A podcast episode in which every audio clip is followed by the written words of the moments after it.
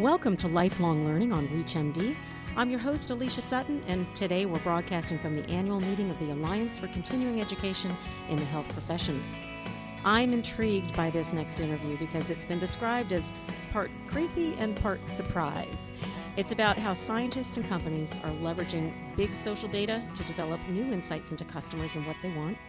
With me today is Jennifer Golbeck. She's director of the Human Computer Interaction Lab and associate professor in the College of Information Studies at the University of Maryland. Jen's a world leader in social media research. She tracks the rise of social networks and data analytics, how new computational techniques are revealing hidden traits of millions of people online, and how this impacts the future of healthcare. Jen, welcome to the show. We're glad you could join us today. It's great to be here. Thanks. So let's start with the big picture of uh, what is big data. Yeah, you know, big data itself is it's tracking all kinds of information, whether it's coming from us through social media, which is a lot of what I talked about here today, but also from sensors. You know, if you have a smart light bulb or a smart toaster, it's actually putting data up on the internet.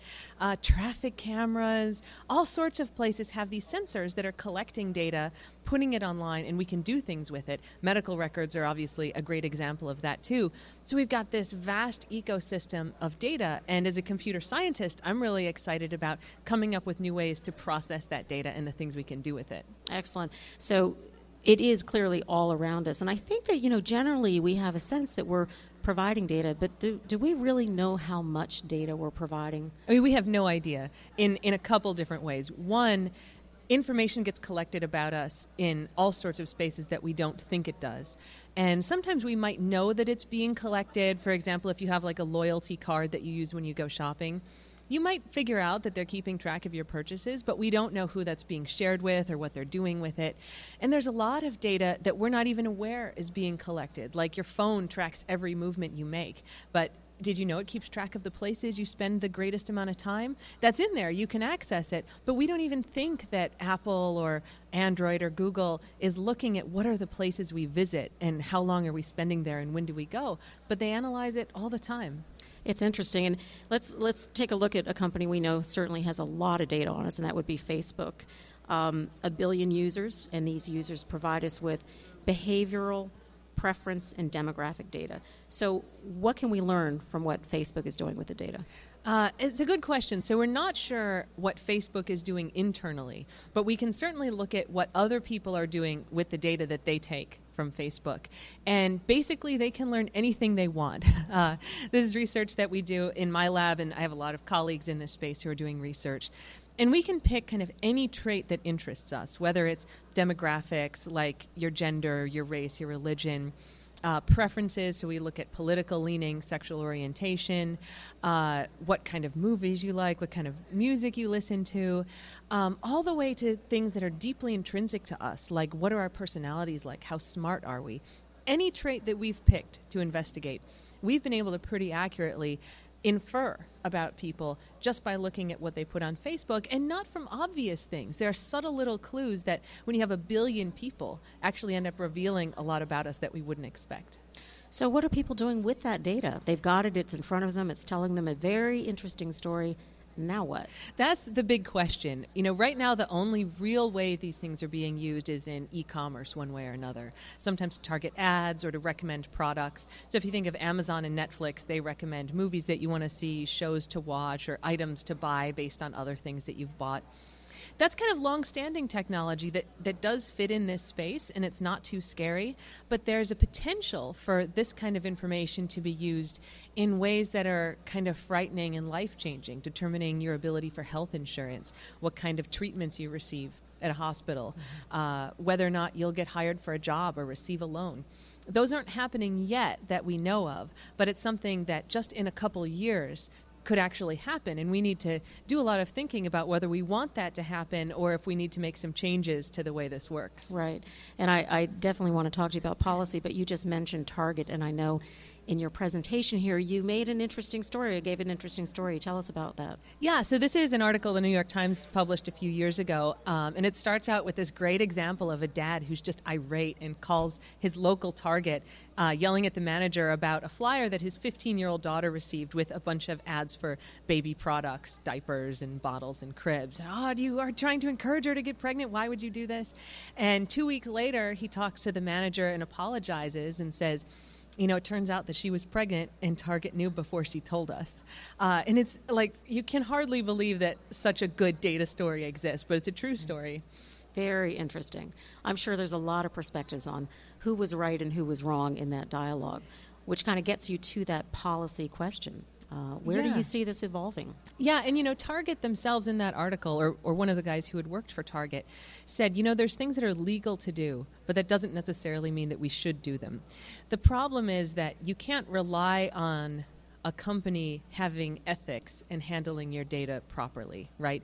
You need some kind of guarantee of that because something could come along down the line where they change their mind and start doing things that you don't want. So there's there's a few ways that this could be addressed, and in the way that I've hoped it to be addressed for the last five years, that I'm starting to lose hope in, was that there would be kind of a market pressure that people would say our data is important to us. We don't want it shared. We don't want it analyzed. You know, Facebook, Google, whoever. I'm going to put it there, and you can have it to provide the services that I want, but you can't do anything else with it and if you're going to, then I'll go use some other service. And I kept saying for years, you know, there's going to be a competitor to Facebook that comes along that offers all these protections. And those competitors have come along, but people haven't switched because the value in Facebook is your friends, and they're all on Facebook. They're not on right. whatever the new site is. So we haven't seen the market really push companies to develop these very strict privacy respecting policies. I think what we're going to have to see then is a kind of legal solution to it. Um, and I said in my talk today that Congress kind of can hardly handle the internet at this point, mm-hmm. let alone social media. But I think the way that we're going to see it is that there's now a group of class action lawsuits that are going through the court systems that are uh, challenging these companies, Google and Facebook, about how they've used people's data. Um, regardless of how those lawsuits turn out, I think that's the kind of thing that's eventually going to push us towards legislation that regulates who owns data. Is it you? Do you own the data about yourself, or do companies own it? And what do you do with it from there? That's interesting. If you're just joining us, this is Lifelong Learning on ReachMD, and we're talking about big data with Jen Golbeck.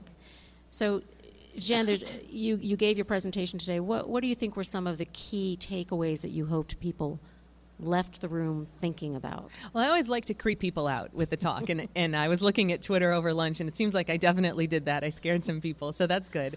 Um, but you know, I want people to understand that this isn't kind of pie in the sky technology that maybe will come and maybe won't. It's coming. It works already, and it's going to be quickly and easily available in a few years. So the challenge isn't should we use it? It's how are we going to use it because it's going to be there. Mm-hmm. And so I wanted to really push people to think about you know, as an organization that's using this technology, you do have the ability to make ethical decisions. You don't want to creep out people that you're working with. You don't want to develop a reputation as an organization that doesn't respect people's privacy. But it can be really tempting to kind of ignore that line, you know, for people who don't want you using their data this way, to reach out and access the people that you really want to target. So I hope what people came away with is an understanding of where we're going in this space and some hard questions to think about on what's the right way to actually use this technology in a couple mm-hmm. years when it's quickly available. Right. And the audience is here at this conference are obviously educators in one capacity or another, the stakeholders here. So they're always measuring something. They're yeah. measuring change in performance or knowledge, awareness, and whatnot. So maybe that will open their eyes up a bit more that uh, they, there's more data for them to gather. And it's interesting. I've talked to a lot of people since I gave the talk this morning, and some of them are saying, oh, you know, we really do have to think about what's the right way to do this. But a lot of people are also seeing the opportunities in it that we can use this to track whether patients are going to comply with, say, their diabetes medication. There's mm-hmm. a lot of mm-hmm. discussion of that. Um, and what can we do to help patients achieve better outcomes, to communicate with them better? And I think that's good because while I do want to convey the kind of creepy message that comes with this, the fact is that there's a lot of good things that can come from this technology too. The challenge is figuring out how to do it the right way. And I'm glad that people are looking at both sides of that the creepy part, but also what are the really great things that we can do to help people using these technologies. Right. Tell us a little bit about yourself, how you got into this direction, and were you doing math equations at two oh, years old? It's, it's a very. I did that story in uh, in one of our breakout sessions. It's a very long, complicated path. But I did get my first computer when I was five years old. I guess we had a Commodore 64 that my dad brought home, and uh, I remember he brought it home on Good Friday because I was like all excited for Easter. So I wrote my first computer program in BASIC that just printed Happy Easter in an infinite loop on the screen. It was two lines of at code. five years age. At five years old. So I kind of should have known then. Um, but I actually changed my major to computer science my fourth year of undergrad. Uh, so it took me a while to come back and realize that's what I should have been doing. But the whole time, I, I was studying economics at the University of Chicago for most of undergrad with the guys who wrote Freakonomics, right. right? So not financial economics, right? But how people behave and how we can understand that. And I think I'm still doing that kind of thing. I, I use my economics background a lot in my computer science because I'm interested in this intersection of computing technology and what we understand socially about people. I like to put those things together. Right. And took you down a path where suddenly curly fries was an interesting topic. Curly fries are like my representation on the internet at this point, yeah. Tell us that story. So, this is a study from colleagues of mine uh, out of Cambridge.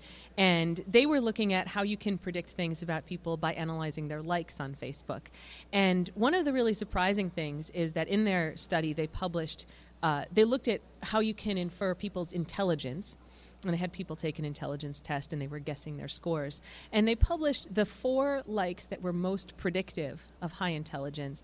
And you know, some people are like, oh, you know, it's easy to guess these things from likes because maybe I like the Mensa page or maybe I like the challenging puzzles page, and that indicates that I'm smart. And their four most predictive likes were science, which you can say, all right, smart people like science, thunderstorms, the Colbert Report, and curly fries, right? and especially curly fries, you go, what does that have to do with intelligence? And the answer it doesn't have anything to do with intelligence. What they're discovering there is a pattern of behavior in the network of p- people on Facebook. So it doesn't have anything to do with the content of the page, but rather it's the behavior of a bunch of people and what similar behaviors reveal, which is pretty cool. Very cool. Very cool. And as you presented this today, um, you certainly had some interesting Q and A from the audience. You want to share a couple of questions that they asked? Yeah, I've had so many great discussions with people about this. I talked to some people who were using social media tools and social network analysis, who we know and what kind of relationships we have, to put together better groups of people in classes for continuing education because it turns out that affects the outcomes. You can learn more if you're with people that you know, but the right mix of new and old people. Um, I've had clinicians talk to me about how we can use these tools to affect patient outcomes. How do we take all these medical records that we have maybe cross reference it with social network data or other data and use that to make inferences about whether people are following their treatment protocols, whether that smoker who promises he quit is actually still secretly buying cigarettes on the side. And how do you communicate with them better to make sure that they're going to see better outcomes? So there was a lot of focus that I was very impressed by on how these tools can be used to make things better for patients and to make physicians and healthcare professionals m- more able to communicate effectively with their patients. Right. What, what do you what do you want to see five years out? Where do you hope we are in terms of uh, whether it's the application of all of those disparate pieces of data that turn into a great story or the protection of privacy? Where are we? Yeah, I mean, I think that's two very separate questions that are going to go along with each other. Technology wise, which is the side I like to stay on because I'm not a policy person, um, technology wise, I hope we're starting to see some really high impact social outcomes. Public health is a great space to see that. Uh, we have projects now where we're looking at PTSD in the military those sorts of things can have like such great impact. So I would love to see these technologies that right now are at the stage where we've kind of convinced ourselves that they work to taking them into application spaces that are really making people's lives better. On the policy side, I actually hope my life becomes more difficult because I'd like to see us moving down the path of greater data protection, where right now I can go online and get whatever data I want, and it's public and it's free, and I'm not violating any laws or rules by getting it. I think it would be great if there's rules in place that say I can't just take that data, that I need to have permission, because we can find ways to do the work regardless. And ultimately, I think you want empowered consumers who have control over their data. And if that makes my life harder, I'm fine with that. You know, I want people to be happy with how their information's used. Right, but it sounds like a good place to land for sure. Yeah. Jen, thank you so much for joining us. Very insightful and uh, lots for us to think about. It was a pleasure. Thanks for having me. You've been watching Lifelong Learning on ReachMD, the channel for medical professionals. This series is co produced with the Alliance for Continuing Education in the Health Professions. For more information and a full library of medical broadcasts, please visit ReachMD.com. I'm your host, Alicia Sutton, and we'll see you again soon.